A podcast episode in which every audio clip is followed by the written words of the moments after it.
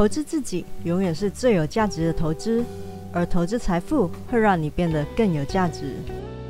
大家好，这里是财富自由的路上，定期为大家带来理财观念与投资知识。我是 Felicia。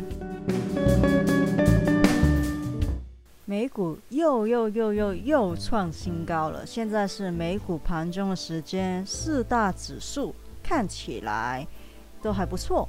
除了费半有点不稳之外，辣子和 S M P 五百至少在盘中又创新高了。尤其是辣子，上个礼拜一碰到季线之后，就连续的跳空长红往上冲。要是台股也是这么的强势的话，相信很多投资者都会很开心。By the way，我说的长红 K 其实是所谓的阳线。因为有一些听众朋友不是台湾的，有一些是美加、欧洲，也有一些香港和其他地区的。每个地区的 K 线使用的颜色会有一些差别，像台湾是红深绿蝶嘛，但是欧美跟香港都是绿深红蝶的，刚好是相反的。目前我在节目的话，都会以台湾这边的惯用颜色为准。我以前是买港股的嘛，所以一开始看台股的时候也是很不习惯，老是把 K 线看反。现在倒是台股、美股切换的很顺畅了，都不会看错了。回到美股，美股市场对投资者比较友好的地方就是，基本上只要是跟着大盘走，投资这类大盘联动的被动型指数型 ETF。在哪一个点买它，几乎都是赚的，只是看赚多还是赚小而已。当然，这是长期来说，就是比如说你抱了十年、二十年，基本上是稳赚不赔的。因为美股的市场就是这样不断的往上升。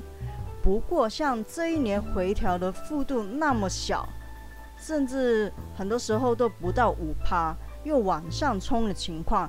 而且维持了超过两百天，其实真的真的很不常见。也就是说，在这一段时间要赚钱是很容易的。各位要是有赚钱是正常的，因为它的股市就是一直的稳步上扬，给你赚钱。反而是没有赚钱的，甚至亏钱的朋友，就该要警觉了。因为在这种情况都不赚钱的话，走空头或者是比较震荡、回调比较大的时候，你就更不用想会赚钱了。这几天美股的市场其实有点感觉是在赌礼拜五鲍尔会继续的割下去，因为 Delta 病毒带来的不确定性。再加上这几天有本来很鹰派的官员稍微的改了口风，所以市场好像有一种乐观的情绪。如果这一次不公布减少购债的事情，很大机会就会直接延到第四季才会有实际的行动。那就意味着市场很有机会，就至少会有一个月甚至更长的空窗期。这段空窗不怕资金抽走的时间，再加上市场的乐观情绪，会让股市更有条件继续的往上冲高。下个月底我在节目中有说过，今年下半年的三大重点。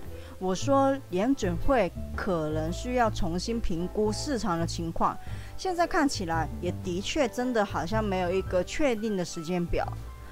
Delta 病毒在很多国家蔓延，像越南继续的封城，无字民市甚至要开始禁足令了。澳洲也扩大了防疫的规范，也有更多城市需要封城。所以真的很难预测之后会是怎样，只能让自己的资产变得更具弹性，去适应变化的环境。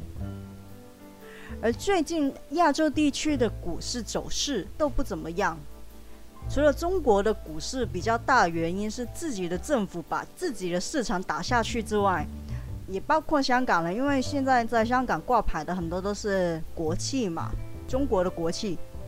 那其他的亚洲的地区，主要也可以说是美元走强带来的负面影响。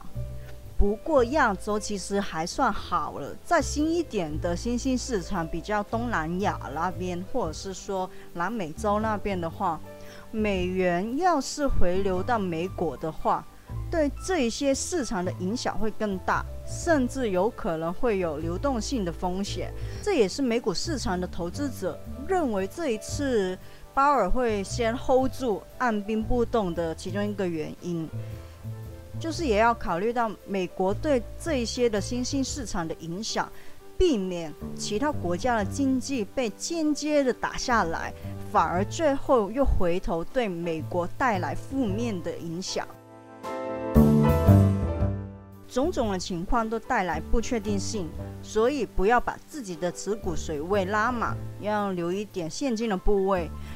如果当时有听我说的话，最近台股在回调，应该都有一点现金可以分批逢低布局，加买一点点，或至少股价掉下来也不会太慌乱。说到台股，这两天有一点反弹了。对的，目前我对大盘，包括上柜跟上市的判断，都只是反弹。当然，它可以继续涨上去。这是最好的，但就目前的情况来看，真的还只是反弹而已，没有很大的条件去短线上做一个死多头。虽然外资的空单也没有之前那么多了，但是短期上来说，K 棒都至少要站回月线，甚至是所有的均线之上，才叫正式的翻多。短期亚洲的股票其实都有一点难做，尤其是港股跟陆股，真的是有一点一成不起的那种感觉。除了美股继续的创高可以拉一下，最弱的股市也可以振作起来的话，相信像台股或者是日韩的股市也会走得轻松一点。反正呢，做短的人反应一定要够快，要守纪律。那长线来说，目前我个人是看不到台股有什么转空的因素，所以还是维持长多的判断。话说，其实还有蛮多朋友来我的网站领取 K 棒跟 K 线型的那个教学。今天会有一篇讲均线纠结的教学文章，相信你们也应该会有一点兴趣，想要知道怎么判断胜率才会比较高一点。那文章的连接我就放在资讯栏，有兴趣的朋友可以去看看，有实力的教学。我的网站基本上每个礼拜都至少会更新一篇文章的，有一些是节目讲过的题目，但是会写得更详细，有更多的说明。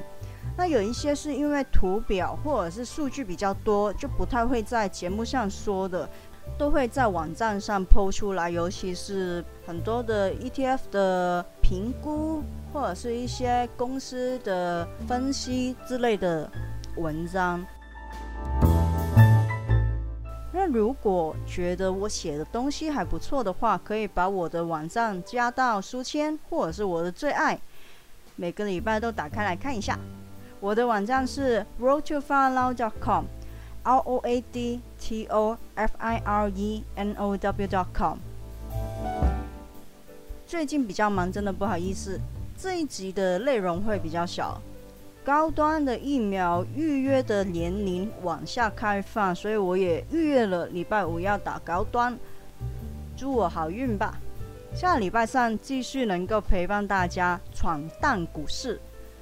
之前一直有听我的节目的朋友都知道，其实我没有真的没有高端的股票。如果可以的话，我比较想要选择是 Lovavax。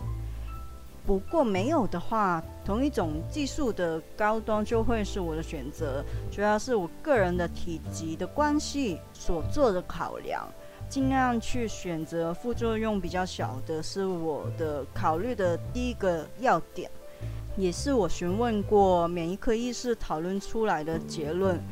反正我觉得大家打哪一款疫苗都可以，尽量的降低重症的可能性是最重要的。